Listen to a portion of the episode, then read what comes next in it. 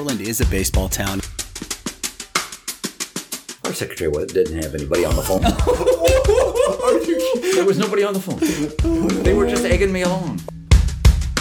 So they brought a little short, chubby guy in with the name Peters and put him in my place and sent me to double A ball. Two fans, one mission to bring Major League Baseball to Oregon. This is the Diamonds and Roses podcast. Without further ado, your hosts, Ben and Dave. Welcome, everyone, to another episode of the Diamonds and Roses podcast. As always, I am your host, Ben, and yet again this week we are live on location here in Phoenix, Arizona, home of the Cactus League Spring Training 2020. But before we get into this amazing episode that I have for you this week, I just want to remind you go out get yourself some Big League Chew bubblegum. They are the Hall of Fame bubblegum and the official bubblegum of the Diamonds and Roses podcast. So get some gu- gum and uh, maybe get some grape, get some regular watermelon, so on. Uh, but uh, Big League Chew bubblegum, best bubblegum out there. All right, well, with that said, we're going to jump into this episode. And like I said, we are live on location here in Phoenix, Arizona. I have a special guest today, and he reigns from none other than the Pacific Northwest, just outside of the Portland area in the metro. And uh, without further ado, Cooper Hummel. I'm going to introduce him. And did I get your name right, Cooper? Yeah, you got it. You got it spot on. All right. Well, Cooper, thank you for taking the time. You you literally just finished with a game, didn't you? Yeah, you know, a couple hours ago we uh, got done playing Seattle. It was kind of a cool experience getting to play against the uh, the hometown team for me. Yeah, that's awesome. You, you play hometown team and uh, just up north. Uh, we're definitely going to get in here later on in this episode about Pacific baseball maybe coming to Portland. So I want to hear your take on that. But uh, again, thank you so much. Happy to be here. Excellent. So uh, we're gonna we're gonna jump right on into this because uh, we were just talking off air, and I feel like you've got some really fun stories that you can tell. But uh, you know, you're a native, uh, born in Portland, but uh, native of Lake Oswego, correct? Correct. And uh, what? Uh, let's talk about your earliest memory of baseball. Now, let's talk about not not actually physically playing, but what's something? What's the earliest thing that you can remember, recall about either watching a like a professional game or maybe just a pickup game or something about baseball related? So uh, I I was born in Portland, as you said, um, but uh, after I turned like two, we moved up to Seattle for a couple years, and I remember sitting in the Kingdome, and I had an Alex Rodriguez jersey, and so Oh. we were we were sitting up in the 300 levels, and I just have this vivid memory of, of being there with my A Rod jersey and uh, just watching the game at the Kingdome. Okay, in the Kingdome, the old Kingdome, you, n- not around any longer, but uh, an amazing venue. So, uh, moving forward, what was uh, you know, what was your team like? You the Mariners growing up, I'm assuming. Yeah, Seattle was my team. Um, I actually had a. We sold my uh, childhood house a couple years ago, but until we sold it, it had a mural of the Seattle Mariners logo right above my head where I slept. Oh Uh, yeah. Yeah, you know, big, uh, big teal and navy blue all over my room. Uh, I was I was born and raised a Mariner fan, and I, Mm-hmm. I'm gonna die a Mariner fan. I know that sounds weird coming from uh, playing for the Brewers, but Yeah. I mean it's it's hard not to root for the team you grew up rooting for. So let's ask: Do you like the new color, or do you like the old school teal color uh, with the Brewers, with or the with the Mariners. Mariners, yeah. I mean, it's their spring training color. It's kind of cool. Uh, it's unique, but uh, you know, I, I love the old teal. It's Yeah. it's so cool. Excellent. Who? So you- was A Rod your favorite Mariner, or who, did you have another favorite Um, Mariner? Ichiro growing up was my favorite player. Mm-hmm. Um, I absolutely loved him. I had that A Rod T-shirt until I was I don't know six, seven, eight. Yeah. it had holes all over it. um, yeah, I, I wore that thing to death. But Uh-huh. yeah, Griffey, A Rod, but really just loved Ichiro. I mean, I love the whole team. It was, Yeah. it was incredible growing up and watching them. And um, 2001 was a fantastic year. But yeah, really just you know watching Ichiro, trying to emulate him in the backyard. It Mm-hmm. was that was that was my guy. Yeah, was it the you know the reaching out of the bat and whatever? Was it like a Sandlot kind of uh, event? Yeah. emulating him. Oh yeah, always, always. Mm-hmm. You know, I just uh, I loved watching him in the outfield and love the way he hit, and you know, it's uh, he's a special player. Yeah. Now, wh- while I mentioned the Sandlot, let's talk about uh, movies. What, what's your favorite baseball movie? Bull Durham. Bull Durham. Yeah, the older I've gotten, the more I've loved Bull Durham. Um, especially being in the minor leagues, it's such an accurate uh, Mhm. portrayal of what really goes on. Yeah. I mean, you know, it's uh, a few years outdated, but I It's- mean, it's still cl- it's a still classic. It's a classic, but I mean, to the same extent, it's it's Yeah. truly what minor league baseball is all about. Kevin Costner's probably the best um, baseball actor at, uh, out there. Oh, he's Portray- great. yeah. he's great. Yeah, no, I, I absolutely love him in that movie. So Yeah, I'll get you a rain out. have you ever uh, being in the minors? Have you ever like ever wanted one of those? Like, Oh, man, I the use time. a raise out. all the time. I mean, playing in Biloxi, Mississippi. I mean, you're right on the Gulf Coast. so Uh-huh. You're checking the Doppler, going, "Okay, we could get a rain out today, boys. Like, let's play two tomorrow." yeah, once you're at like game 100, you're really you're wanting to rain out. Yeah. so I was reading um, about you, and one of the things that I came across is that it said that you you taught yourself how to switch hit when you were in fourth grade. Um, because you, it said that uh, you, you had a co- hitting coach that told you one of the ways to make it to the majors would be to be a switch hitting catcher. Yeah. So, um, growing up, I um, did baseball hitting lessons with uh, Chris Pine. He was a former pitcher Los Angeles Angels. Um, so I, I did all sorts of things with him. Um, but hitting was one of those things, and he looks at me and said, "Hey, you're a catcher. Um, you're already left-handed, but you hit right-handed. Mm-hmm. Um, why not? Why not hit left-handed? You know." Number one drafted thing is a left-hander with a good curveball, and the number Yep. two thing is a switch hitting catcher. You know, it's going to be a great, you know, great track to the big leagues for you. Mhm. It's like I'm in. He said it one time, and I was bought in. And um, that time out, I was taking twice or three times the amount of swings left-handed than I did right-handed, and then um, gradually over the years, obviously it's evened Yeah. out. But yeah, I was I was all bought in. So I grew up left-handed, and my dad just couldn't teach me anything left-handed. Mm-hmm. So therefore, I, I started playing everything right-handed. Now, was this at a time when you were trying to decide what position that you were playing? So, did it did this get you into catcher more, or was it prior to this that you really wanted to be a catcher? Um, so growing up, um, I, every kid thinks they're a shortstop. I Mhm. thought I was a shortstop. Um, when I was younger, uh, we lived in Japan for two years, Okay, and um, the team I actually played on in Japan um, won the Little League World Series. okay, So I was on their minors team, and uh, I remember going over there, and they look at me, and I say, "Yeah, I play shortstop." And they're like, "No, go to the outfield. You're eight. I'm like, "No, no, I play shortstop." They're like, "Go to the outfield."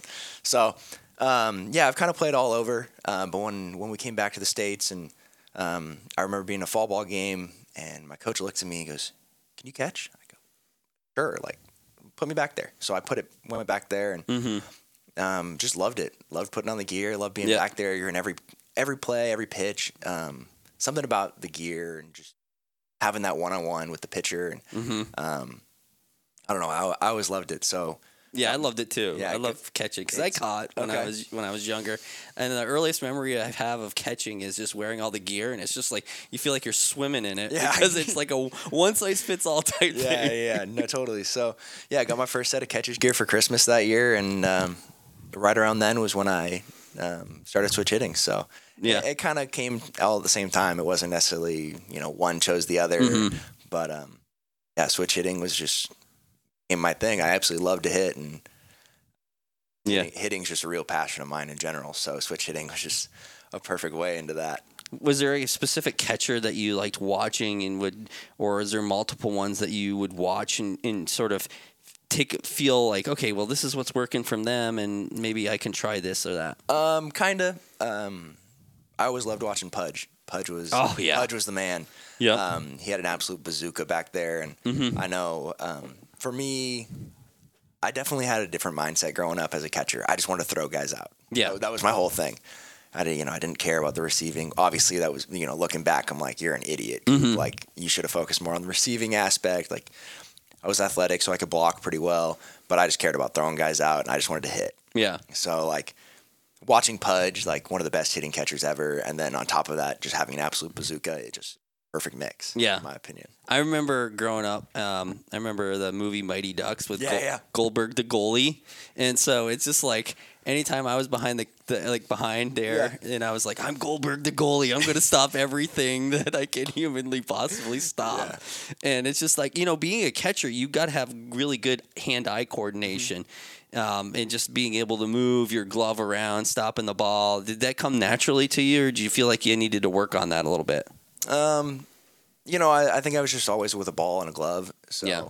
um, him, you know, coming natural. But um, I think most of it was just me being a gym rat, ball and or bat in my hand all, all the time. Mm-hmm. So, um, as it was in my blood at that point. I Yeah. know. From the earliest age, I always had a bat or a ball. So what what was it like for you, you know, as a kid getting to get out there on that field and, you know, your every spring with that glove just getting ready to start. What was that experience like for you? Oh, I mean, growing up, I was just, it was nonstop. I mean, it, it was year round. oh, okay. Yeah, for me, I was I was a grinder with that. I just I wanted a ball or a glove. I would, um, like I said, I lived in Japan for two years. My dad, his uh, office building had a rooftop tennis court, Oh, okay. and so when we on the weekends when he didn't have work, we would go to the top and we'd hit baseballs there. Mm. So we'd take off all the nets and. Um, the roof had this giant net over the whole thing, so balls wouldn't go over the edge. Oh, okay. So we would just go there and we just hit for hours, and then uh, it was just kind of it was kind of our thing. Mhm. So uh, we'd hit all the time, and um, I remember him coming home from work, and you know if it was light enough, we would just go to the local park and we'd hit or we'd throw. And then the older I got, you know, we moved back to the states, and I just remember, you know, every day, hey, you want to go hit? Hell yeah! Like Yeah. I was all in. Um, and then, as he always said, you know, you, you feed the monster as fed. hmm So eventually I started to notice him, you know, he, he didn't ask today. Hey, dad, are we hitting today? Like, that's just all I wanted to do. So, um, you know, it kind of, it, Mhm. to an extent. So, um, yeah, it was just nonstop for me. I want to hear more about Japan. Let's, you know, what was what was that experience like playing baseball in Japan? You know, in in, in let me let me throw this even out there. I I would I would assume that you were probably one of the few, if not the only, American player out there. Is that yeah, correct? yeah. So, um, so when I played for, we lived in Japan for two years. Um, the first year I played on an American team. Mhm. Um, it was through athletic club there. Yeah. Yeah, I mean that was fine, and my dad and I still got to hit and throw and do all our things. But the second year, we moved out towards the American school, and that's where Musashi Fuchu Little League was. And as I said, they won the Little League World Series in 2003. Um, we had a connection um, there because one of my classmates, um, she actually played for the team as well. Oh, So really? Bessie Knoll, Nice. who um, softball for Stanford. Mhm. Um, she's on the team as well, and um, ended up being That's had, a, had a quite quite a career actually.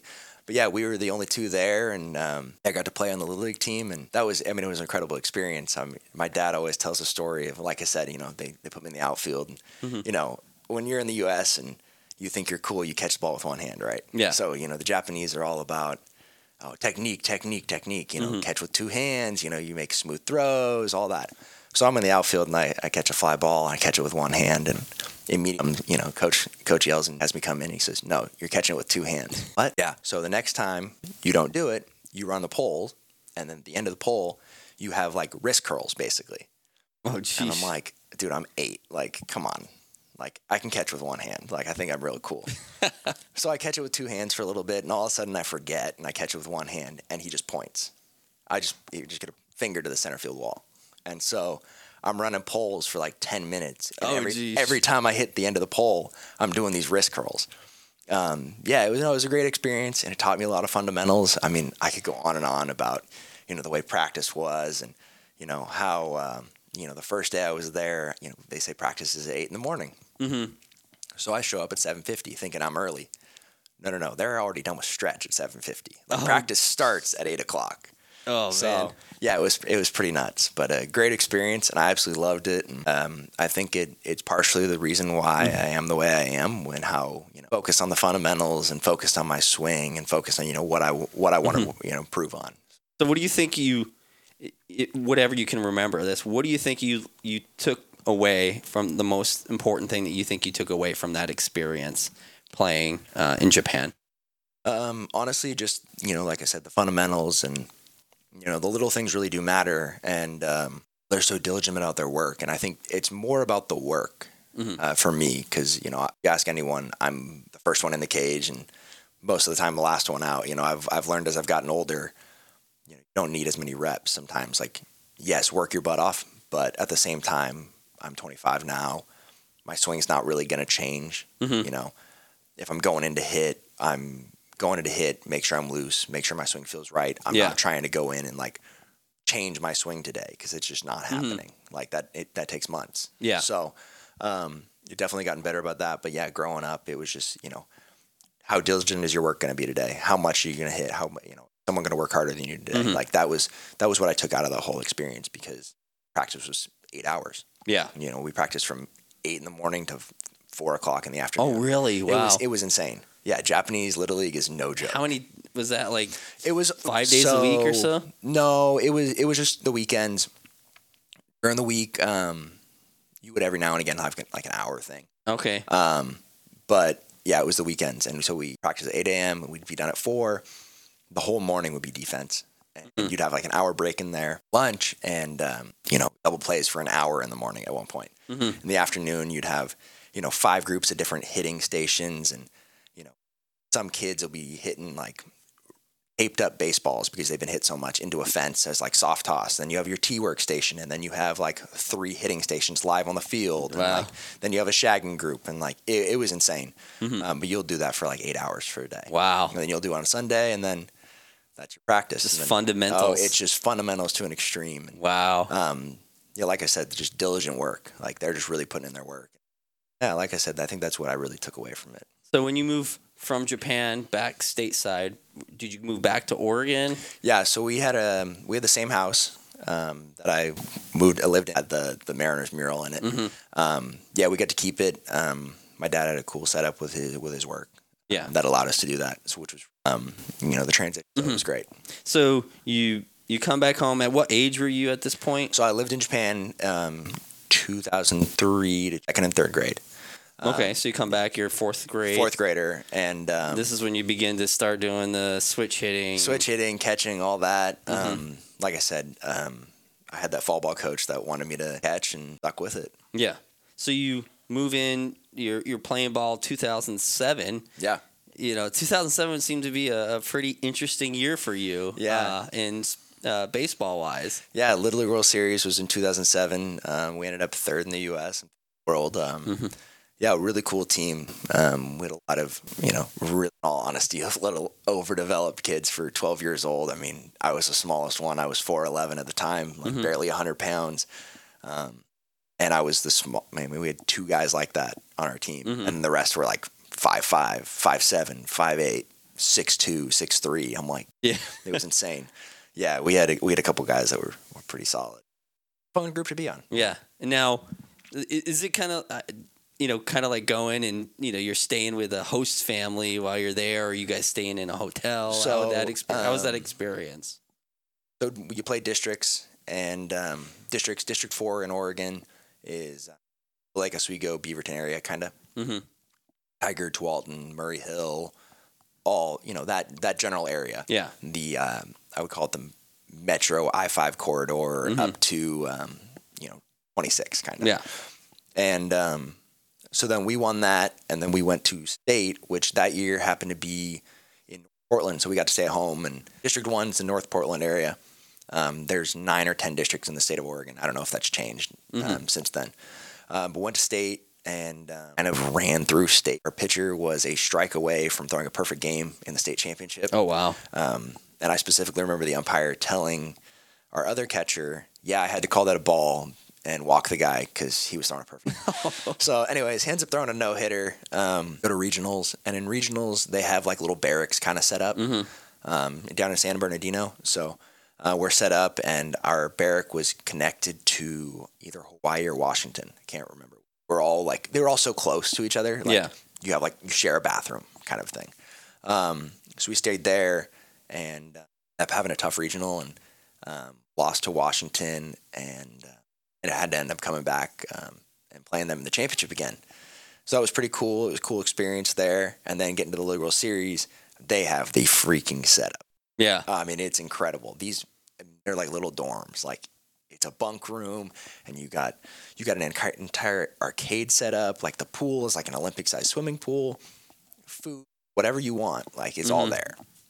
And I'm I'm sure it's even gotten nicer. Like I, lo- I look on TV, and there's no doubt about it that it's nicer because all these kids are fully decked out in whatever gear they want. Like when we were there, you got gear, but it wasn't the same. Yeah, I mean, it, it it's nuts. It was a pretty cool experience. What do you guys do between between the games? Are you going and watch? Would you, did you go watch other games? I mean, were you just chilling, practicing? Yeah, so um, you know, you you practice every now and again. Um, you kind of practice every day, get some baseball activity in. But in all honesty, you're eating, you're hanging out, playing video games. Uh, you go watch some games. Um, I got into pin collecting when I was there. So Mhm. like you kind of get a pin from every little league team, and sometimes trade them around there. Um, it's kind of a cool thing, just so you have like a little piece of everyone. Yep. Um, I got uh, I started trading some shirts around with other teams. I actually have a shirt from Chandler Little League, um, the same Little League team that Cody Bellinger played on. Oh, okay. Uh, when we were moving out last uh, two years ago, and when my parents sold their house, they're going through all these old Little League. Sends me a picture of one and says, "Hey, I think I'm going to keep this one."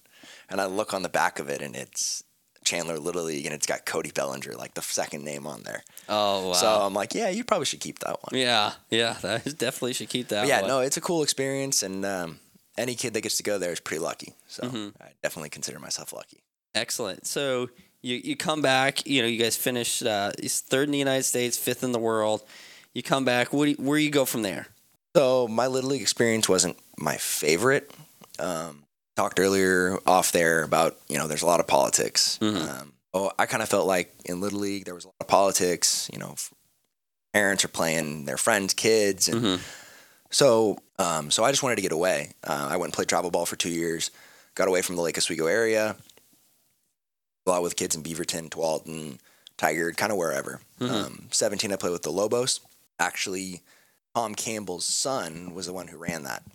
And um, so I played for them for a year and then kind of went on and uh, play and did some travel ball stuff through that. And then and um, played for Diamond Sports my second year um, down in Tualatin. Uh, isn't where they're located now, but they were located in Wilsonville back when I played for them. And it was a great experience. You know, got to play um, 60 to 80 games every year uh, before fall ball, and then um, got to hone in on my craft. Okay. And then uh, so you you played the travel ball, and and how often was that? Like a year round, or was that just during the summer? What? Um, so for me, it was year round. I mean, the team didn't really team didn't really practice year round. We started practicing in like February. Um, we'd go down to Vegas each year, and then I'd go down to Redding uh, to the um, like little big down there. Mm-hmm. So we got to play in, you know, the Yankees replica stadium and uh, play in uh, Fenway Park and have the monster there at like 330 feet. You know, Yeah. it's kind of cool. Um, but yeah, you you know, it was it was all spring, all summer, and then it would end right around fall. Um, trying to think, uh, a couple years in there, I played soccer competitively, so I'd be done in the fall, and uh, you know, baseball was still in my back pocket, Mhm. but you know, I had to do something else. Yeah. So you then let's transition into your uh, your high school years. I know we talked off air. You'd started off at uh, Lake Oswego High. And then uh, so you played there for about a year, and then you uh, transfer over to uh, kind of a city rival, uh, Lake Ridge High. Yep. Um, let's talk about let's talk about your experience at Lake Ridge. You know, you played three years on varsity there. Yeah. So, um, um, as we talked off air, um, the experience at LO wasn't my favorite. Um, I felt like there were more politics. I felt like, um, and I got judged because I wasn't the biggest kid on the field Mhm. still. Um, like I said earlier, I mean, my little league team was a bunch of the guys that I played with freshman year. They're all gargantuan, like they're huge. Mhm. Um, so it was a, there was a lot of the politics there because of size, and you know, I felt like I always put more work in them, and just didn't it didn't come up, you know, the way I wanted. And um, I remember having a really bad experience on summer ball and with the JV team. I felt like I, you know, didn't get my shot. There was the size issue, and then flat out, I just felt like there was just a horrible coaching issue there as well. Mm-hmm. And I remember making a call to uh, Colin Griffin at Lake Ridge, now the head coach at Jesuit, and um, hey, can we meet sometime? Yeah, sure, no problem. So my dad and I drove to the Starbucks on McVey, sat down, and I had a list of questions for him. And I'm start rattling them off. I remember at LO they didn't want me to switch hit either. Big no no apparently. Mm-hmm. They wanted to change wing or do all this, and I was like, look, like this is what's made me successful. I'm a switch hitter. I'm gonna do it. Looked at Griff and I go, would you ever make me stop switch hitting? He said, hell no. Like I'm a switch hitter. Like someone tells you no, that's when you look at him and say, no, I'm gonna do it because this is who Yeah. I am. So um, yeah, so it was it was a great conversation, and I I looked at my dad afterwards and I go, where I'm meant to be. Mm-hmm. So I went in sophomore year, and um, Spencer um, Spencer Pearl was another catcher at Lake Oswego that had transferred over at the same time. So he was a starting catcher on varsity um, my sophomore year at Lake Ridge, and um, I played most games on JV. I swung a little bit and got to play on varsity a couple times. Had a really good experience over there. Really became, you know, the driven player that I am. Mm-hmm. And I remember, sorry about that. I remember having the conversation before we played LO. Hey, like this is going to be a competitive series. Like you know what you're getting into, right? And I was like, yeah, yeah, no problem. And I remember playing out of my mind. I think I only got out twice. JV coach that I had a horrible experience with comes over to me and goes, "I made a huge mistake out of you. You part I left out. Summer ball experience was so bad that at the end of it, the coach told me I would never amount to anything in baseball." Yeah. He looked at me straight in the eyes and said, "You will not amount to anything in baseball." So he apologized for that the next year, and you know the next couple years were were great at Lake Ridge and had a really good senior year and a Mhm. player of the year, and um, yeah, Lake Ridge was great to me. It was Yeah. awesome. So I read a, a couple articles. Uh, one of them said that uh, in high school, Hummel blossomed into a collegiate prospect, displaying an impressive mix of power and keen batting eye, with terrific defensive skills behind the plate. Um, and then the other piece of that is that you go on to say, I remember going to high school hitting this high school hitting barn with my dad for hours. I'd hit after school and then again after my homework was done. It was all I wanted to do. I know Oh, yeah. we, we talked about that a little bit. Um, you know, I mean, you you bring up your dad, dad a lot. I mean, do you would you say your dad's probably one of the big, more the most influential person in your life? Oh, no doubt. He probably is the most influential. Hmm. And uh, I probably don't tell him that enough, and but I know he knows it. And said in the article, like I definitely mentioned it. And right now, we've definitely talked about it. But yeah, he's he's the one that's always pushed me. hmm Uh, he's made me who I'm at, who I am, How often do you how you how often do you talk to your dad? all the time. Yeah. So they they're actually here right now. They um they have a motorhome, and uh, they bought it my junior year of college, and started uh, traveling around and following me and Mm-hmm. you know, going wherever I am and watching baseball. And how they um, they come to spring training every year, and Mm-hmm. um, they go out to wherever I am for about a month, and then they head home. Yeah. Oh, that's really cool. Um, how about your mom? Like, uh, you know, she she the uh, the sports mom that goes everywhere and is wearing every uh, possible bit of apparel that you can wear to support you. The funniest thing is that she hated baseball before she had me. Really? Hated it. Yeah. So she her only B in high school was in PE because they had a test on baseball. Oh. and she was so mad. She's like, I didn't get valedictorian because of baseball. Are you kidding me? I don't care who how how you turn a double play, what the second baseman does. So we always joke, and now you know, I'll come home and she's sitting watching MLB Network. I'm like, what are you doing? Like, she's like, oh, the Brewers just got so and so. I'm like. How do you know this before me? Like, my teammates all joke that I know about it before everyone else, and it's really because she texts me before I even get on Twitter. so I can thank my mom for that. Yeah, So you playing baseball unleashed this beast Oh. inside your mom. It's a total. She adds more fuel to the fire than anyone else. Okay, so there's got to be there's got to be a funny story behind behind this with your mom and, and baseball. What's let, let's give me if you if you can one off the top of your head that's that's PG rated. What's what's what's a really good funny fun story that brings a smile on your face about your mom with baseball? I mean, I just sit there and laugh about you know, like I said, coming home from school and she's sitting there watching MLB Network. She's like, "Hey, did you just see the play on this?" I'm like, "Mom, I just sat I sat in class for six hours. Like, I'm not I'm not watching a baseball game in mm-hmm. class." And she's like, "Oh my god, like." Ichiro just made the best throw ever. Like, this is incredible. Or she's out there watching, like, she loved Derek Jeter and she absolutely loved the way he played. Just like, she's like, did you see that play yesterday? I'm like, mom, like, I'm, I got homework. Like, you just told me to go write my paper. What do you think I'm doing? it's just funny how she got so into it so fast and, like, mm-hmm. you know, she never really played catch or anything like that. She wasn't like that mom, but, you know, she tried every now and again. yeah. but she would just come out and watch, and she just absolutely loved it, and she got so wrapped into it, and you know, I know my grandma says it to her too, and she's just like, yeah, "Did you ever think you'd be this wrapped up in baseball? Like mm-hmm. you hated it in high school. Like, Yeah. this is this is the last thing you ever expected, and yet your son eats, sleeps, and breathes baseball." Yeah. So yeah, no, that, I mean that's kind of the funniest thing like about her. I mean, there's not like one specific story. It's just like it's a constant thing. Mhm.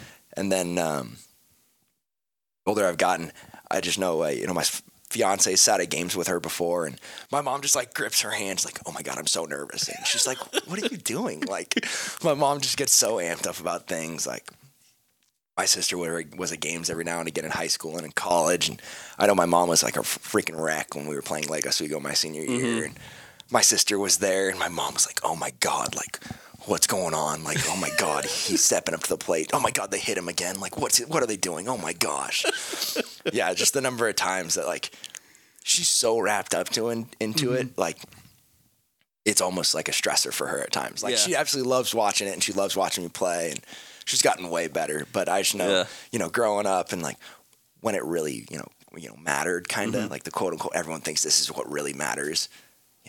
Trying to get into college or you know going from college to pro ball. My first two years of pro ball and her just going, oh my god, he really needs this hit right here. He needs to play tomorrow.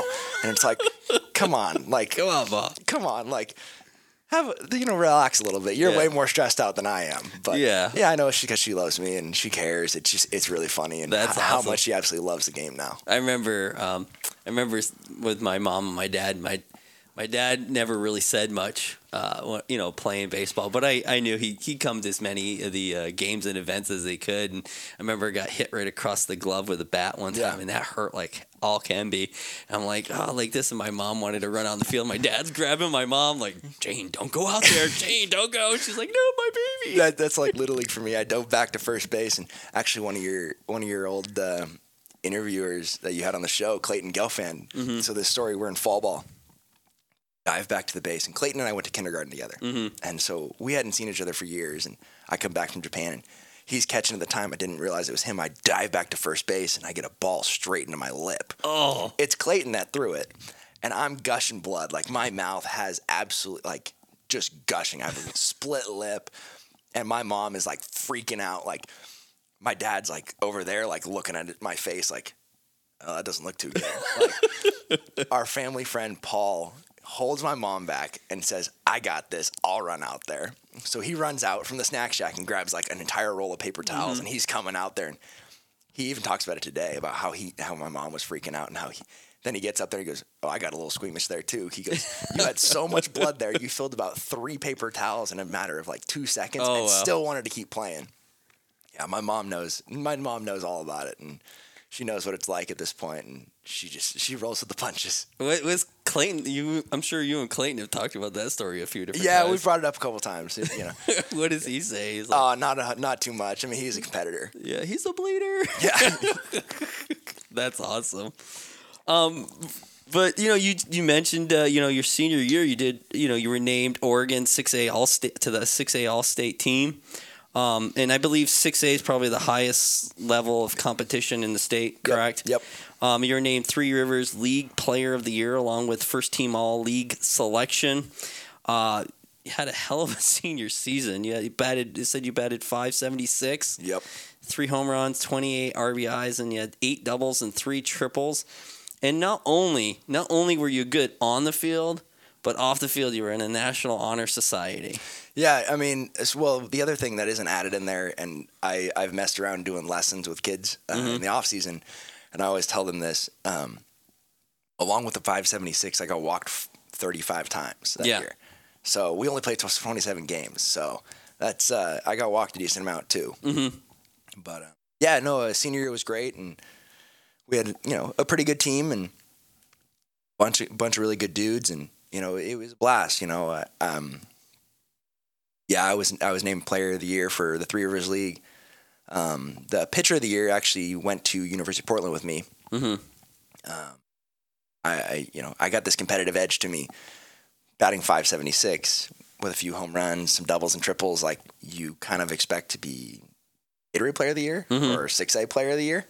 Um, the 6A Player of the Year actually ended up being Cooper Stiles, who went on to pitch at Oregon. Um, pitcher of the year, ended up winning Gatorade Player of the Year that year.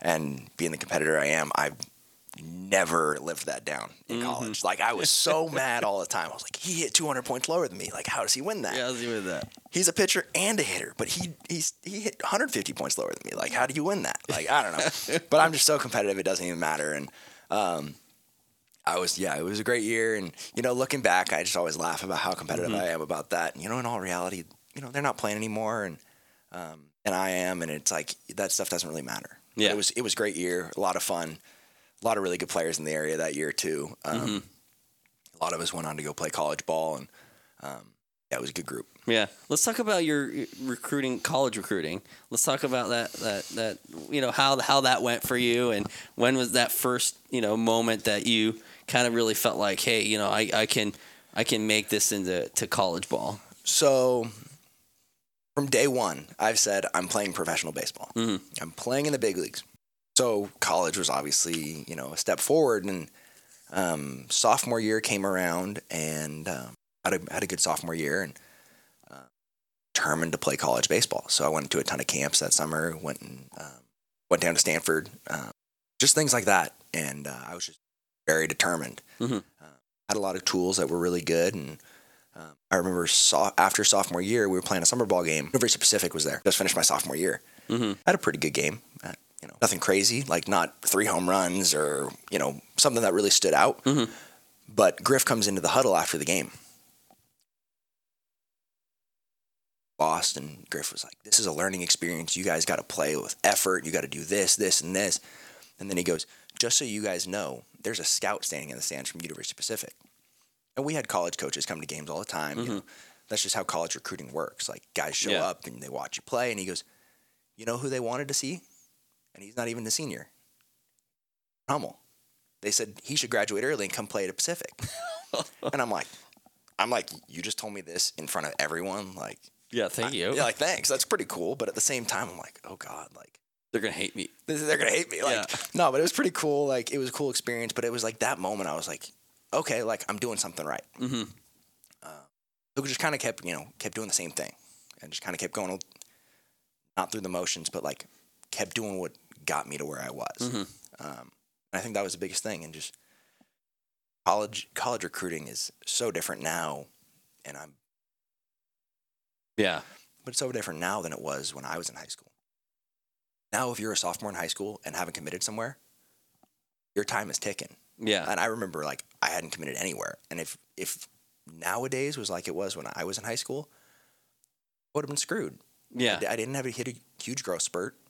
I had good tools, but Mhm. like all these coaches want guys on varsity that are six three behemoths, and Mhm. I'm like, dude, I'm five trying to gain weight right now. Yeah. Like, what I ended up becoming my senior year, Mhm. and like like I said, I did lessons in the offseason this year. I know so many guys that should be playing D1 college baseball that aren't going to get to play, and they're going to have to go to a junior college, which is still a great route, Mhm. but like they're easily Division One quality Yeah.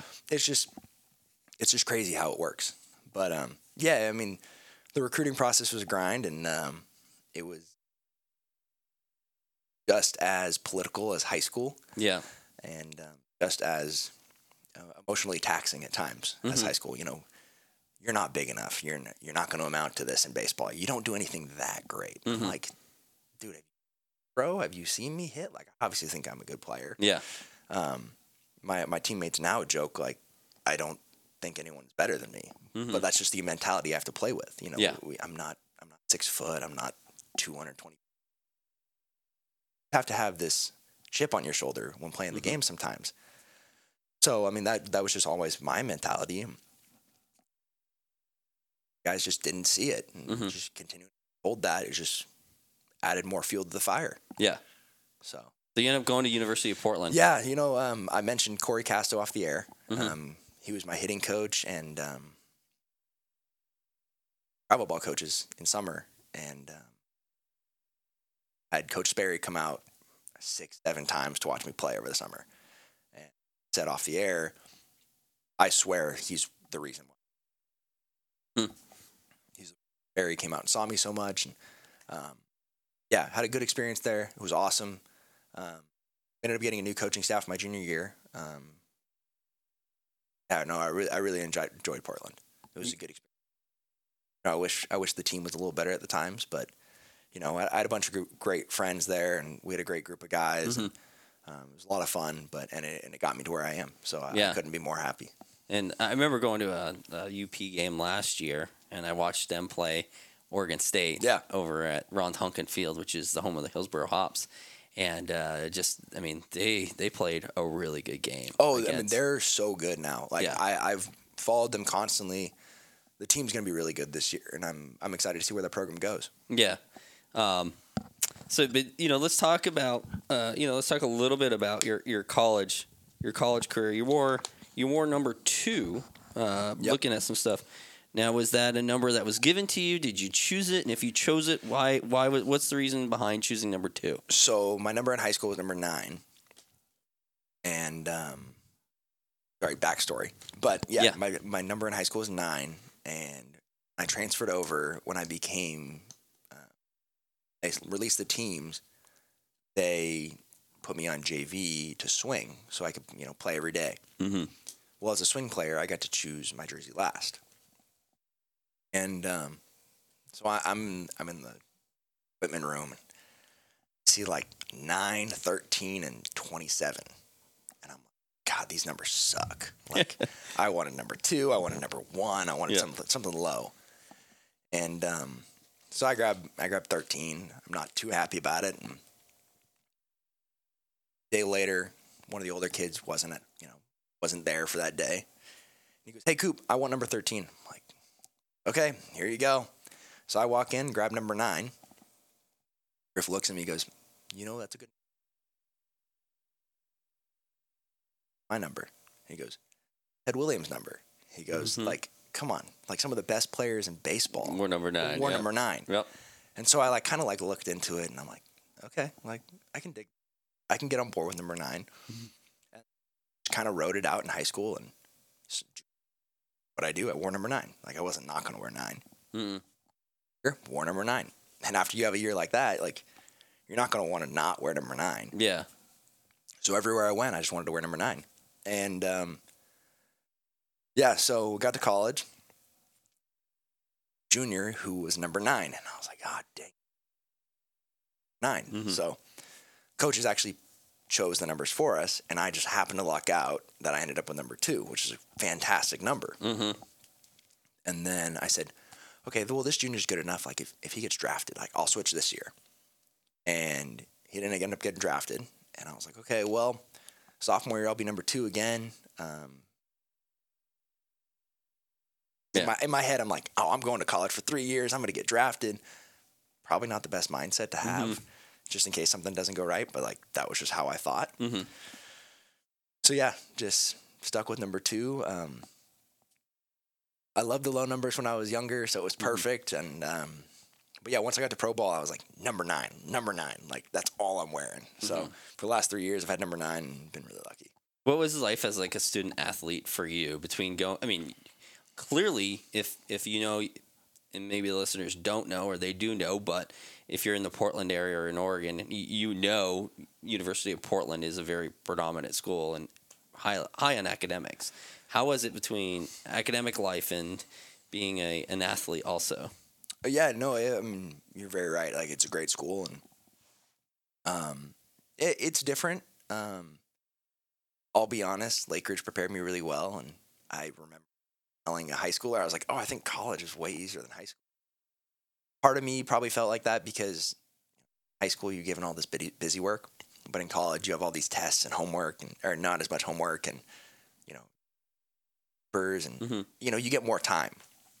So I loved all the free time that I had, and probably um, didn't use my time wisely in some classes. Mhm. I remember freshman year was um, rec classes, so it's like, oh well, I don't have too much to do. Mhm. Sophomore year hit me in, hit me right in the head, like right in the face. I was like, oh god, I've got a lot of work to do. Yeah. So sophomore year was kind of when I really felt it. But you know, being a being an athlete and um, you know they've got a lot of great resources for you. Um, got to go to study hall too, and you know get your work done there. You know Mhm. they they really harp on you getting getting the grades as well Yeah. as being an athlete there. Yeah, it was good, and um, know, as long as you got your work done and didn't have too much on the side or like what weren't, you know, wasting your time, you know, doing the wrong thing, I, I, I didn't think it was an issue Hmm. personally. But maybe it was because of my major. I know some engineers had a had a tough time. Yeah. So A lot of math. yeah, definitely, definitely. Did you live on campus or did you live off campus? Because I mean, being close. Yeah. So freshman year I lived on campus, and then sophomore year I lived off campus, and I lived about six blocks off campus. My roommates in house actually went to Lake Oswego High School. We had known each other for a while. Mhm. Um, Still is probably one of my better friends. He's, but um, yeah, we had a great great time there, and um, yeah, lived lived right off campus. It was awesome. Okay. Well, we're gonna go into my segment that I haven't done in a little while, but we call it with three questions to get to know you a little bit differently.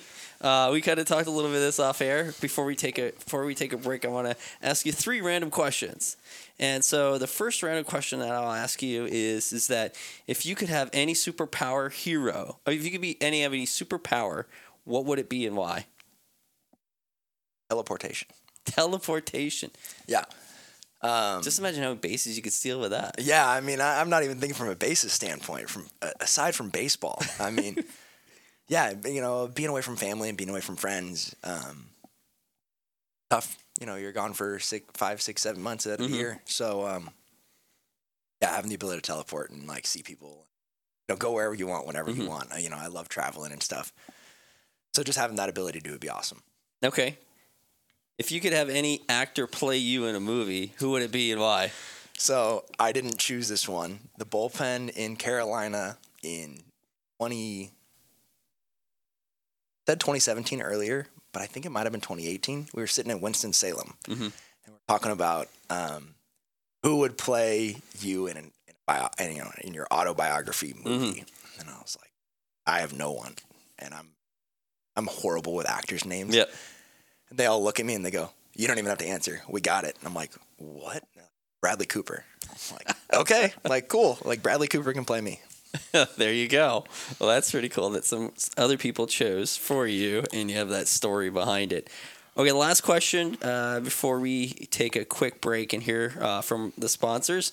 Um, you know, what's one thing on your bucket list outside of baseball? What's something on that your bucket list that you you'd like to accomplish? Say, let's in the next five to ten years. Oh, five to ten.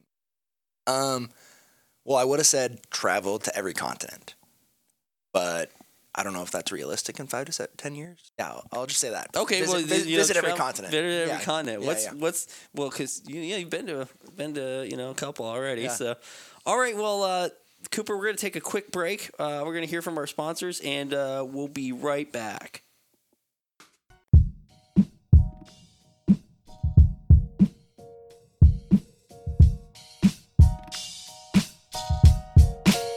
What's going on, podcast family? Ben here for Devo Bat Company. Rooted in Eastern Washington, Devo uses nothing but the highest quality maple, ash, birch on the market. You know what? It makes a difference. At Devo Bats, they take pride in the craftsmanship that goes into each and every wooden bat produced.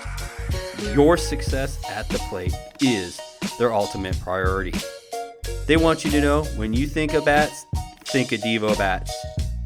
Devo Bats, your Northwest supplier of affordable quality wooden bats.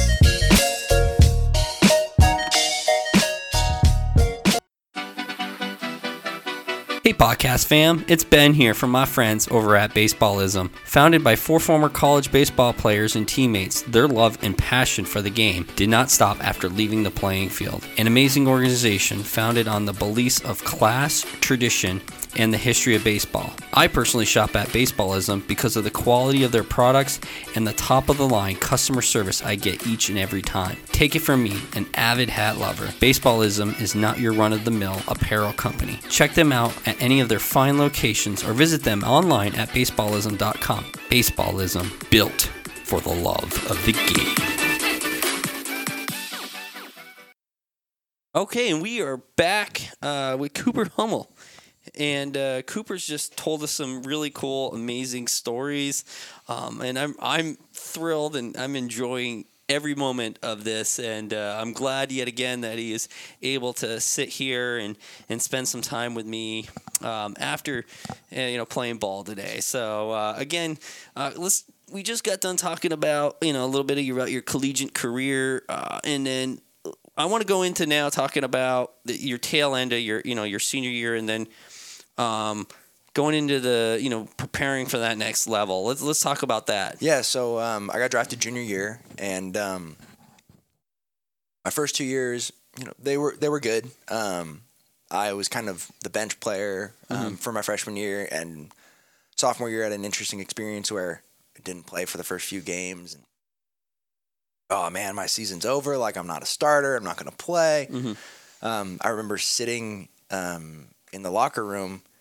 Coach comes in, puts the lineup up. We're playing Pepperdine, and uh, H. I'm like, oh great. Well, I texted my mom, and this is, goes back to my mom uh, freaking out again. She tells me afterwards. She goes, "Yeah, I had a few more mimosas at breakfast that morning because I was so nervous for you. I was freaking out. I had only had ten at bats for the year, and it was like a- was gotta like- beat your mom. Oh, she's hilarious. She's awesome. uh, yeah. So she um, she was telling me that afterwards. But yeah, I had only like ten at bats on the year, a few strikeouts in there. Like it was like a month and a half in the season. Like we're already in league play. I'm like, God, season's over at this point. And I end up hitting a home run, and I was like, Whoa, that's cool. yeah. And um, checked the lineup the next day. Oh, who's playing DH again? Coop. I was like, oh, this is new. This is pretty cool. Mhm. I ended up playing for like about a month. I was hitting like 300.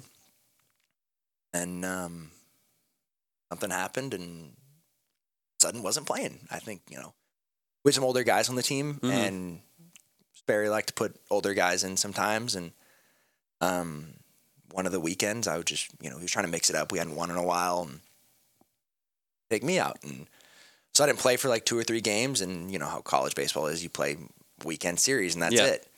So, you know, started getting in my own head. I'm a big thinker. And uh, the average kind of kind of hurt because of that. But when you end the season with 78 at bats, like it only takes a few to drop the average. Um, so yeah, so um, going to junior year and had a great summer. I played for the Bend Elks that summer. West Coast League. Yeah, you know, big. I played West Coast League for three years. I Yep. moved out of high school, and um, after my freshman year was in Walla Walla, and then after my sophomore year was in uh, Bend. We got to talk about. We Oh, got to talk about yeah. this West Coast Yeah, League yeah, yeah. experience. So um, played for Kevin Koppel and Trey Watt, who were at the time George Fox coaches. Trey Watt ended up coming to UP um, when the new coaches came in, Mhm. and uh, you know had a great experience there. We won. Uh, we won the West Coast League title that Yep. summer. Um, great team. Honestly, that team was one of the best teams I've ever played on. Mhm. So many guys playing pro baseball or had played pro baseball. A couple of them are retired now or uh, had that team was incredible. It Yeah. was, it was a lot of fun. So um, had a great year. I mean, I was hitting 340 for most of it, and Mhm. um, anyways, I, I was an all star that summer, and uh, I remember Trey coming up to me and going, "Yeah, all the scouts are loving you at the all star game right now." I'm like, "That's cool. Like, sweet. Like, I'm glad everyone, you know, like I said earlier, I Mhm. I think highly of myself just because that's the kind of mentality you have to Yeah. have in order to to kind of keep going. Mhm. You play with that chip on your shoulder and play with that confidence because if, if you don't think you're better than the pitcher, you know, Yeah. end up being yeah. you're gonna end up failing. So, you know, I'm like, oh well, that's cool. And he's like, yeah, like guys were really surprised you haven't played the last couple of years. I'm like, well, I didn't make the lineup. So Mhm. anyway, so going to junior year, have a you know pretty excited and look, you know, looks like I'm gonna play a lot and have a really good fall and coaches like me and you know one where you know starting by the plate. And I'm like, oh, this is cool. Mhm. And we're down at UC Davis and I'm four for four. I'm like, oh. And the and, you know I I end the weekend hitting 500. There, um, ended the season. Four home runs, three home runs. Not Mhm. you know, not a huge home run total. Um,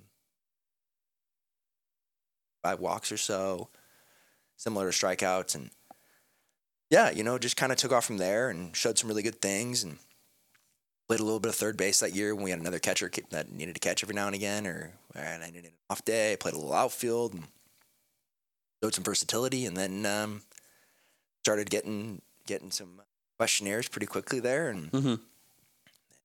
kind of took off. Yeah.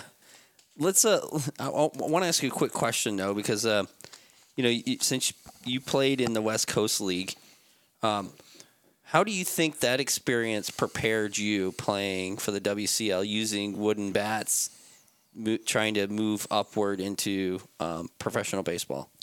So I actually hate metal bats. Mhm. Hate them. So I loved playing in the West Coast League. It was my favorite time all year. Got to play wooden bats, and hey, I mean, Yeah. that's what I loved. I mean, I like I said earlier, I I eat, sleep, and breathe baseball, mm-hmm. and I mean it's it's been a big part of my life, my you know growing up. So I absolutely loved the WCL. Yeah. Play all the time and play wood bats. Like I remember there was a point in high school I asked, "Hey, can I use a wood bat instead of these BBCOR bats? Like mm-hmm. this is gonna be way better." And wasn't allowed to, but I like them way better. There's nothing like the sound of a baseball hitting a wooden bat as opposed to a metal bat. Oh no, I mean so much better. And then on on top of it, I just like the feel of it better. Yeah. So, uh, you know, you your junior year, you're then preparing for the draft. Yeah, so um, I was getting some questionnaires and kind of kept playing and kind of going through, you know, the season I was having, and uh, I think by the end of it, I talked to twenty five of the 20, uh, 25 of the thirty teams, or something something around there. Mm-hmm. Went to a couple workouts. Um, workout at um, at the time Safeco Field, now T-Mobile, T-Mobile Park, um, for the Mariners, and went to Dodger Stadium. Did a workout there. Down to San Diego and did a workout with the Rays. Mm-hmm. Um, I don't know why it was in San Diego, but it was. Um, I think it was because their West Coast cross checker was down there. Yeah. But um, yeah, no, it was a good experience. Um, there's not a lot you can do prior to the draft to be like, oh, well, this can improve my draft stock, like football. Um, whereas like football, they have the combine and stuff like that, and yeah, you can do all the workouts, like, but I don't think they improve you that much. Mhm. It's like really what you know, what did you do on the field? Um, rolled into the draft and you know wasn't really sure where I would go. Um, good family friend who has connections with the scouting world. He was like, "Oh yeah, you know, I've been told he could go anywhere from the fourth to the twelfth, and I'm like, "Oh dang." Yeah. So like, I'm like, okay, realistically, probably like the back half of that, like eight to twelve, something Mhm. like that. We're done with day one. Knew I wasn't gonna get picked there. Calls that night. I'm like, okay, well, on to tomorrow. Watch the whole second day. catcher after catcher after catcher just getting taken. I'm like, on here. I'd been told a little bit beforehand that you know some teams wanted to use me as an outfielder or an infielder, and Mhm. you know later learned um, Tiger Scouts is it's a friend of mine, and he's like, "Yeah, we were about to draft you as a second baseman." I was like, you know, now I'm like, "Oh, well, that would have been kind of cool," but but at the same time, just going through this whole process, I was like, you know, what is what's going on? Like, I'm a catcher. Like, why is everyone saying I'm going to do something else? Or Mhm. why are all these other catchers getting taken? Well, I look back and, you know, I, I I'm one of the few guys from that draft between first and the 18th round that are still playing. Yeah. You know, back then I didn't really realize it, but there's so much politics that goes into the draft, so much, you know, business side. You know, you're using sixth through the 10th round to save money on guys you want to get later. Mhm. I mean, there's just so much that goes into it.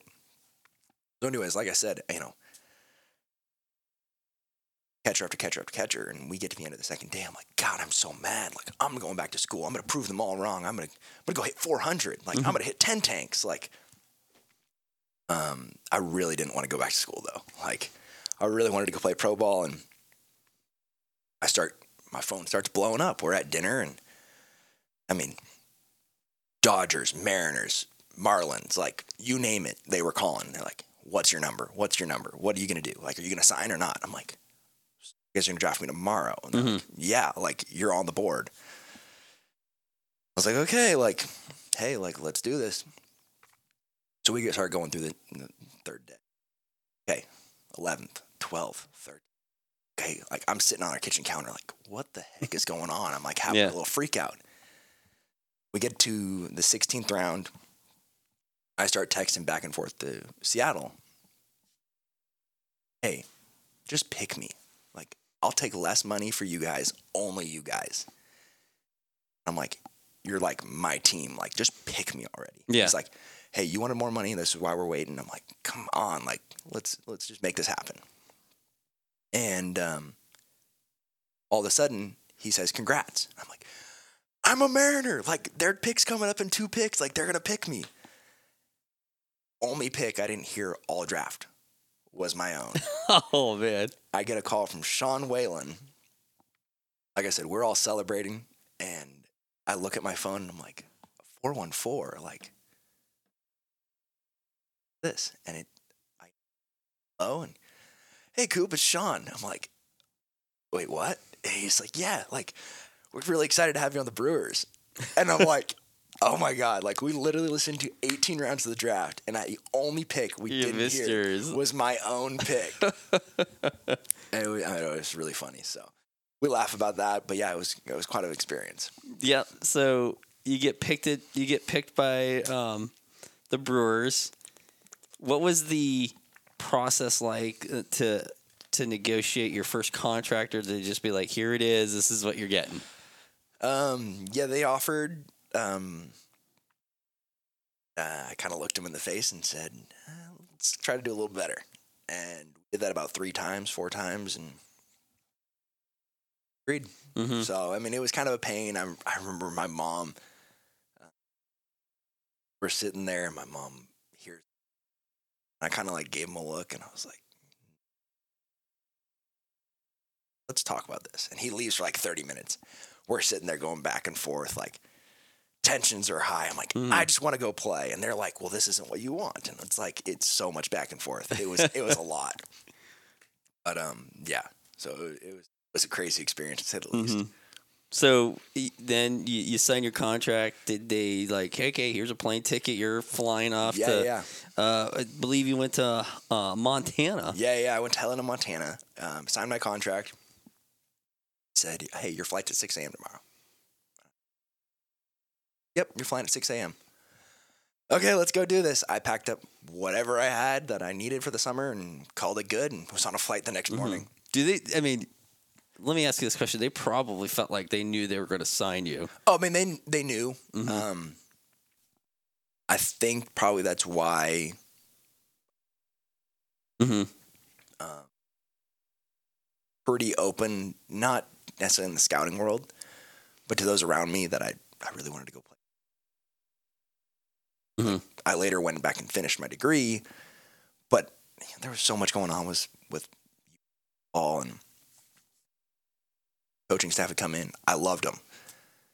There was a lot of change going on. Yeah. Um, and you know, I, I had my good year, Mhm. there's always that thing in the back of your head going, "Up next year, like you Yeah. didn't get the first two years to play. Like, I, I'm just going to take this. Like, Mhm. I want to go play. I want to go start." Um, and in all reality, you know, for that first year, I was like, God, like I made a dumb choice. Mhm. Like I didn't think I played. I played horribly in Helena. I was so worried about how I performed and so worried about making it into the starting lineup. And little did I know someone on a computer is you know, not even the coach isn't even making the lineup for the. Mhm. Someone in the front office is saying, "Hey, these six guys that we paid a lot of money to have to play. Fill in the rest three. And it's like, I'm down. Yeah. We had a four four man catching rotation at one point. Oh wow. Yeah, it was just like you know you're playing once every four days, once every three days, and you might get a DH in there. It's Mhm. like it's tough, you know. Um, so I just kept trying to do too much and really struggled that year. And I, I remember thinking back, I was like, God, I made the worst choice to go. Second year, I started off the year um, Phantom, which is yell spot, and uh, basically you're not heard. They just put you on there as a roster filler for a little bit. I got to skip low A. I went straight to high A. So that was cool, but I was basically the third catcher up there. And it wasn't until at bat, um, ended up being a great day and proved that I belonged there. Mhm. And due to someone else's you know injury, I got to stay there for the rest of the year and prove that I you know hey I belong. Yeah. Um, but for the first year, year and a half, I was literally going like, what did I do? Like, did I make the right choice? But I look back now and it's like, I wouldn't be where I am today if I didn't do it. you Yeah. know? So I went on to read. So that was like 2016, 2017, 2018 was an interesting year uh, for you. Yep. Um, you made a made a change on not of your choosing, but of what I read was the coaches, if I'm correct. Yeah. So you made a change in position. So, um, drafted as a catcher. Uh, like I said earlier, other teams wanted me at other positions. hmm Um, so I come into spring training. Yeah, like I'm feeling great behind the plate. Like I'm really gonna prove myself that I belong back there. Mm-hmm. You know, that we had a couple other guys that were a few years younger than me that got drafted the same year. Got a lot of. IA coach from 17, Joe Ayrault, looks at me. He goes, "You ever played in the outfield?" I go, "Yeah." Okay, cool. He goes, "I want I want you to do as much as you can to be in the." Okay, like sounds good. Well, I was doing catching work all the all the way up to that, and, and uh, minor league games start and left field, Mhm. hockeys, and um, big leaguer was rehabbing. He had gotten to third base, and there's two outs, and, or there's one out, and pop fly to left field, and I'm like, let's go! Like I love this. Mhm. I love to show off my arm, like I said earlier. Like Yeah. being that catcher that I always wanted to throw. I'm like, oh, this is awesome.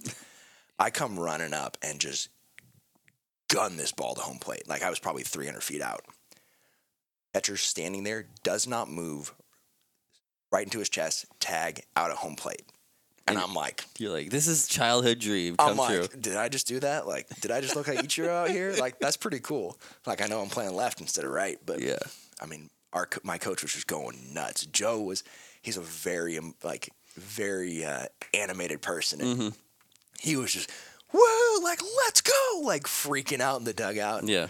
Um, no, it was great, and then you know, going, and I behind the plate anymore, and had one game here and there, and then once we got our official team set, and I was going to high A, um, I was listed as a catcher still, but when I got to Carolina, the roster had me listed as an outfielder, and I was like, I know I played well out there, but like I didn't think I made the switch full time. Little did I know I was not going to catch pretty much all that year. I caught eight games. Mhm.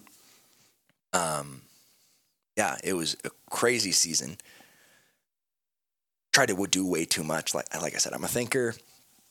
Try to put more pressure on myself than I need to. And hmm I mean, I was hitting rock bottom at one point. Like, God, I miss catching. Well, what the heck am I doing out in the outfield? Like, God, I could do that. Like, why can't I catch? Mhm. Anyways, aside from the point, like, it really hurt my hitting as well because I was so focused on, dude, why am I splitting time out here if you guys really want me to catch? Yeah. Well, or if, I mean, if you really want me to play in the outfield so I can hit. Long story short is I messed with myself more than I needed to, Mhm. and it ended up being a great thing. Um, you know, I attribute a lot of that year to my hitting coach and Bobby Bell, and um, having the faith in me, and then things falling into place at one point, and really Mhm. just you know grinding through that year. You know, I ended up having a really with uh, seven home runs, and it was it was a really good year. Like I mean, I've always walked a ton, and that really Mhm. helped me, and um, ended up being an organizational all star. But you know, never thought it would be as an outfielder. Yeah. You know, um, yeah. So cool experience, but uh, yeah, front office and coaches wanted to make a change just so I could you know get my bat in the lineup a little bit more, and hmm um, kind of what I've been known for my whole life. That in my arm, and um, Yeah. I realized that you know always a reason for these changes, hmm and um, anyone that you ask, and they'll say that I'm a person over the last first three years of my career, Mm-hmm. just because I'm trying to prove people wrong all the time. Mhm. Trying to, you know, I'm out there freaking out like, God, I should be playing more. Or I should be hitting better. Instead, like, just doing what I'm doing. Yeah. And, uh, Playing ball and yeah, playing the ball and having fun. Yeah, back to ball, exactly. you know? Being like a kid again. Exactly. So, yeah, no, so it was really good. So Been great. last year, 2019, you move up to Double A Biloxi with the Shuckers of the Southern League. Um, see, you played 121 games in Biloxi. Uh, you hit 249 with 17 home runs. Um, it, what's interesting about it is I was reading one of the articles that they wrote on wrote about you uh, about when your time in Biloxi last year. And it says you said you weren't attempting to join the quote fly ball club revolution, um, and you know it's the first time you hit that many home runs in uh, in, in minor league ball. You know, you know what changed for you uh, from the previous couple years to last year. Um, so last year kind of started off a little bit the same way that 18 did, unfortunately. Tried to do too much. I put more pressure on my. I hate not playing every day. Just that's my personality. I want to play. I want to go. Yeah. Um, yeah, I was doing pretty well for a little bit, and then went through a stretch where I was basically the pinch hit. I did did really well at it, but you know, I'd get the game in, and all of a sudden, oh, like this is my time to shine. Like I got to go four for four so I can play tomorrow. Yeah. Which, in all reality, would it have helped me? Maybe, maybe not. Like again, there's other reasons why certain guys play sometimes, and Mhm. um, you know, we got to halfway through the year, and uh, I was really at a point where I just said,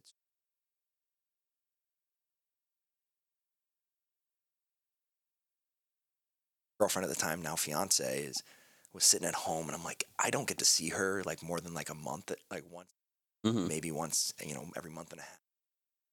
sucks. I want to go see my friends. I want to hang out. Like, I'm sitting here, like, so I basically just said, screw it. Like, I think I'm borderline about to get released because I'm not doing that well. We just had one of our top prospects come down Mhm. as part of his rehab stint. And someone's got to make room. Got my hitting coach. I'm like, you know what? Screw it. Like, I don't care anymore. I'm just going out there and just playing. I'm going to be as early as I can. And I'm going to try to just see what happens. Mhm. He goes, that's awesome. Had some telling him that I'm worried about getting released. Like, it is, it is, you know. Trust me, you're not the one getting released. He already knew. I was Mhm. like, okay, whatever. One of the other guys gets released. I'm like, oh, right. And so, start, you know, kind of mentality, and all of a sudden, see my average start climbing a little bit. I, I had put some homers out throughout the year, um, but you know, July, July especially, I had 20, I had 12 home runs in 29 games Oh wow. and um, just that mentality that I, you know, I was trying to catch balls up, just not caring, like Mhm. just having fun, seeing the ball, hitting the ball, throwing the bat at the ball, off, and look at my stat line, my splits from the year before. All seven of my home runs were left-handed. Well, last year I had seven home runs right-handed and Mhm. ten left-handed. Um, so you know, they talk about the fly ball revolution. I, I hate to say it, I joined it from the right side because that's my approach now because I was so downhill. I was ingrained growing up, you know, ground balls, ground ball, ground ball. My right handed swing had just developed, you know, a natural, like just downward trend and trajectory um, that I had to overcorrect. And, you know, when you look at it on a video, I have a flat swing right handed, but I had to tell myself, hey, hit a pop up to second base. So I, I feel like I'm swinging straight up, but it's really flat. Um, as far as left handed goes, though, like, you know, relaxed, you know, Mhm. just had fun. And, you know, I, I've really kept that same mentality and mindset going into this year, too. You know, getting up there, I'm just having fun. I'm swinging it mm-hmm. nice and easy, be early. Always seen the ball really well. I'm not worried about swinging and missing. My pitch, I'm going to swing. If Mhm. it's not, oh well. Yeah. Like, it's just how it is. Some people look probably are listening and why aren't you going to swing if it's, you know, in the zone? I'm just super selective. I have teammates that joke and say, "Oh, Coop didn't swing. It's not a strike." it's like, I mean, to an extent, I really believe that. But hey, that's another story. But, um, but yeah. So just just the mental mindset of just go out there, have fun. You know, if ball ends tomorrow, I'm not gonna want to be mad about. Mm. Last year, around the midway point, I would have been really mad at myself. Something happened and I ended and I'm angry. Mhm. You know, I if I go out tomorrow and I get hurt and something happens, devastated, absolutely. But in the end, like I gave literally everything I got and mm-hmm. I had fun playing.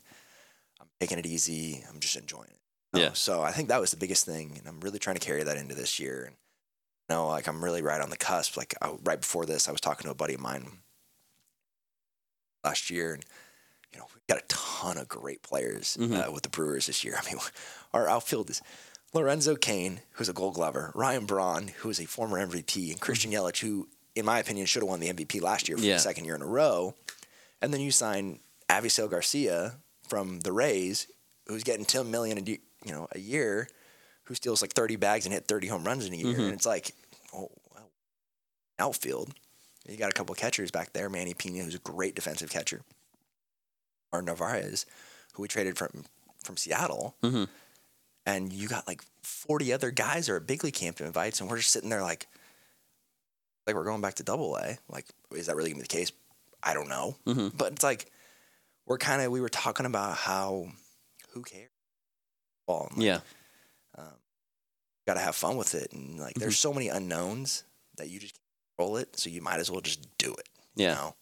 How's it like? Um, you know, you're bringing at being at spring training. Um, I'm uh, sure you're probably communicating, talking with some of these, you know, with the Yelich and the other players Yeah. that you mentioned. Um, what's con- what's those conversations like with those players? Um, uh, definitely, they're definitely unique. Um, I haven't gotten to spend a lot of time with Yelich this year. Um, last year, I remember being in um, at the uh, Angel Stadium. Wes Wilson, Brice Turang, um, were standing next to Yelich on the railing. Yelich was DHing that day, and I'm telling you, those three at bats were the most impressive ever seen. But sitting there, kind of talking about hitting, kind of not like you don't talking about it with him Mhm. because you're not how you know you're not sure you're like the minor leaguer on the side. You're like do i say this not? And kind of talk about it. He goes guys you want a tip? Yes. Like we're all ears. And he goes swing at the first pitch. And we're like what are you talking about? Like i'm a selective hitter like wes is a pretty selective hitter i haven't gotten to play with brice yet but hmm. like watching him play in spring training like yeah, he knows what he's swinging at, knows what he's looking for. We're like, what are you talking about? He's like, spring training, dude. Fastballs, like swing. Don't swing at the first pitch, you're out. And I'm like, this is the stupidest advice I've ever heard of. And so he goes up there, swings at the first pitch, first step out, laser right at the second baseman. Just the hardest hit line drive I've ever seen. Comes back, he goes, I'm out, but at least I hit it hard. Next step bat, crushes this ball off the wall, first pitch. Okay, so two most impressive swings I've seen.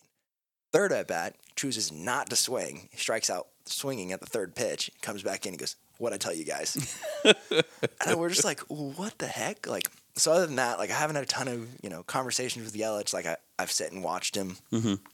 Um, kind of try to observe more than I talk. Yeah. Um, that's more the biggest thing. Like I know watching Mhm. him last year, and I, like I said, I haven't got to see him a lot this year, and kind of doing his own thing for a little bit. You know, a lot of the the big name guys, Cain, Yell,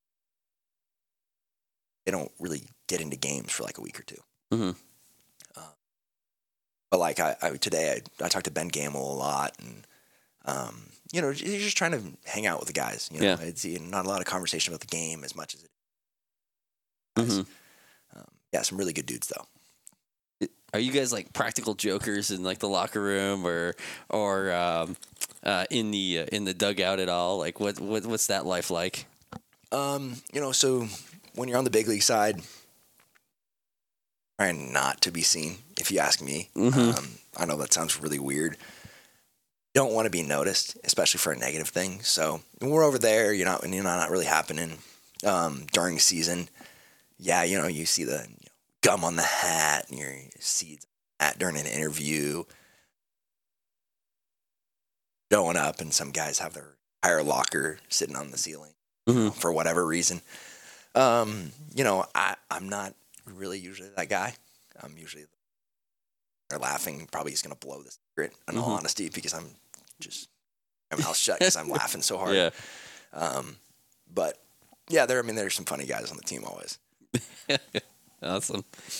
Well, uh, you know, we talked a lot about your career, um, and then, uh, you know, in, in baseball in general, and you playing. But let's let's step aside and let's let's take a you know a different approach now, and let's go to you as a as a baseball fan. Um, you know, and like I told you off air, you know, we really, you know, big part of starting this podcast was to really help the the ba- the, the effort to bring professional baseball to uh, Portland. Yeah. And you know, you you know from traveling from, you know, the Portland metro area up to Seattle, it's about a three or so hour drive, and making that commute. Um, you know, what would it mean to you to have a, a professional team more local, uh, closer to where you used to live? Uh, you know, than having to travel up to Port up to Seattle. I, I would love it. I mean, I think it would be absolutely awesome. Um, I'm I was excited beyond belief when I heard Portland was you know one of the Mhm. potentially getting a team. I, I think that would really be one of the best things for Portland. Um, Portland Beavers were you know following, but you know at the Hillsboro Hops out there. I mean, that thing's packed every game. I feel. Yeah. I mean, I know I'm not there, but I've seen pictures, and that thing is loaded to the Mhm. max. Like every time I've seen a picture of it. Um, so obviously, people like it and people enjoy it. Um, you know, instead Mhm. of staying where they're at. Um, Tampa Bay Rays may be moving like have Mhm. stadium issues is what you know most of the Yeah. reasons why, but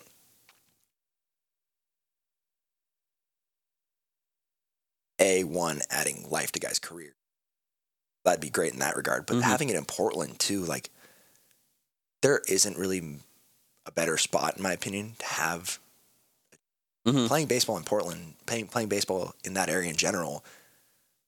Great. I mean, Yeah. I've I've traveled, like I said, Biloxi, Carolina. Like, I'm sorry to people that live out there, but I don't know how you do it in the summer.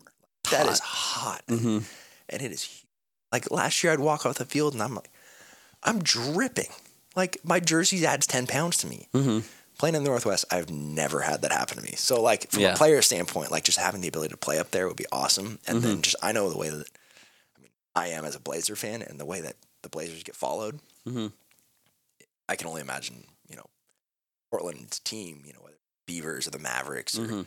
whatever you want to call them, will be. So there's been a lot. There's some, been some names thrown out there, and I know we talked off air about the Portland Mavericks. You know, they used to have the Portland Beavers um, as a AAA team. Um, you know, I've even heard some people throwing out the Steelhead. Uh, Yeah. the- so the Swifts is you know another name. Um, you know, is there something that like sticks out to you that's like even the Pioneers? Because you know we did an episode, you know, when we first started about Portland Pioneers being the very first club ball in the Portland Right, area, yeah, like yeah. back in the day. Um, you know, you know, it, does it, the name matter or just getting the you know getting the team and then you know you'll follow you know hey the, whatever name's the name. Yeah, I, I kind of think you just got to get the team there. In all honesty, Yeah. I mean, having a having a cool name is always good. I know everyone loves you know the minor leagues because they're all these cool names like Mm-hmm. Biloxi Shuckers. Thought they'd have an oyster on their hat. Yeah. Like, or you know the Rocket City Trash Pandas. Like that's incredible. so I mean, I mean, There's like the was it New Orleans they had the baby cakes. yeah, the baby cakes, and then Yeah. Mm-hmm. you've got you know the Jacksonville Jumbo Shrimp. I mean, who doesn't love that? Um, so my thought is, you know, if you have a great name, that's great. But in all reality, once you get to the big leagues, there's not the flashy jerseys type of thing. It's you know very professional. Mm-hmm. Um, I think it just nonetheless getting a team there would be incredible. Yeah. I, you know, whether it's the Mavericks or the Beavers or you know the Swifts or the Steelheads, um, I'm slightly partial to the Mavericks or the Beavers. Mhm. Um, but I, I think it would be awesome no matter what. Yeah. And uh yeah, are you more of a water like, hey, let's put it down by the waterfront, like when they're talking about with Terminal Two, or as you know, some potential rumors floating around about it being up by the the Lloyd Center, which would give it right by the Mass Trans and so on. I, I'm partial to downtown, near the Moda Center, near Memorial Coliseum. Um, there was uh, talk about the old uh, school. Yeah. Is that what it was? Yeah. So um, there was talks about that, and hopefully getting it down there. You know, I, I don't know.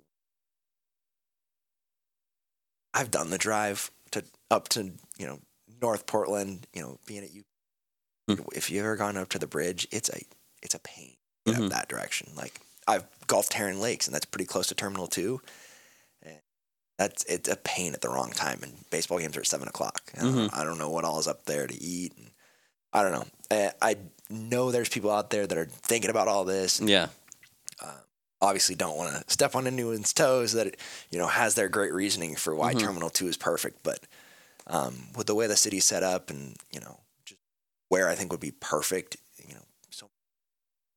You know, so Mhm. you just put it right there. Yeah. I know there's not a lot of room, so you got to make room, but Mhm. um, close to downtown as possible, like Yeah. without major. AL or NL? Does that because there's a lot of talk about pe- people going back and forth AL NL. Does it? Do you think it'll if you got an AL, it'd impact Seattle tremendously or? Um, I I know there. You know, it depends on what happens, like whether it's an. Mhm. Um, if you have the team moving, obviously you would try to keep it with whatever division they were already in. Yeah. you have an expansion team, uh, that's that's definitely different. Um, I know there were some talk about like realigning schedules and realigning the division system and all that. Mhm. Um, if we do expand, great. You know, Yeah. you, do, you know all west, south, east. I don't know how that would do that with AL and N. Sure, you would probably do it the same way. You just have four divisions instead Yeah. of um,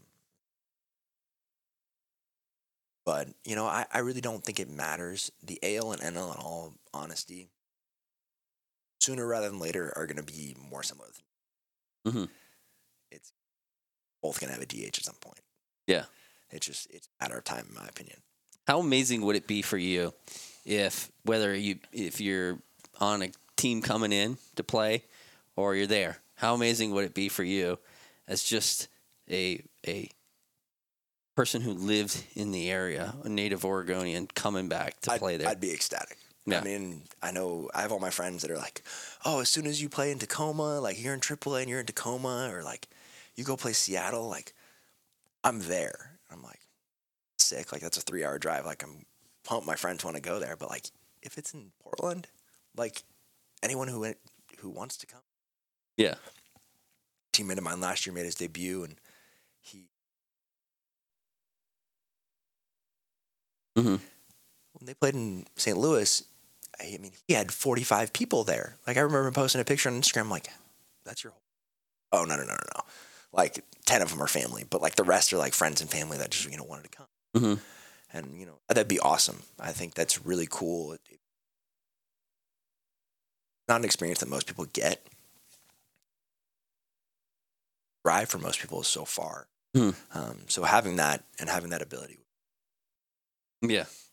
Well, I just want to say thank you so much for um, taking, you know, a while now uh, to sit with me um, and join me and uh, let me hear more about your history and, and the audience, uh, let them hear more about you as an individual. So thank you, Cooper, sir, so much um, for the time that you spent with me tonight. It's been awesome. Thank you. I appreciate it. Yeah, it, it's been really cool. Um, if you're down in the Phoenix area, uh, he, you know, again, he's with the Brewers. I would encourage you to go out to their stadium.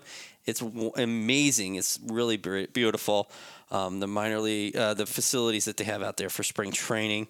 Um, I'm looking to hopefully get out and watch you play a little bit here in the next couple uh, weeks or so, and uh, see you uh, get out there and and watch you play as an individual. So awesome. anyways, uh, that'll do it for this episode of the Diamonds and Roses podcast. As always, I am your host, Ben, and I hope you have a heck of a great day wherever you are at. Peace out.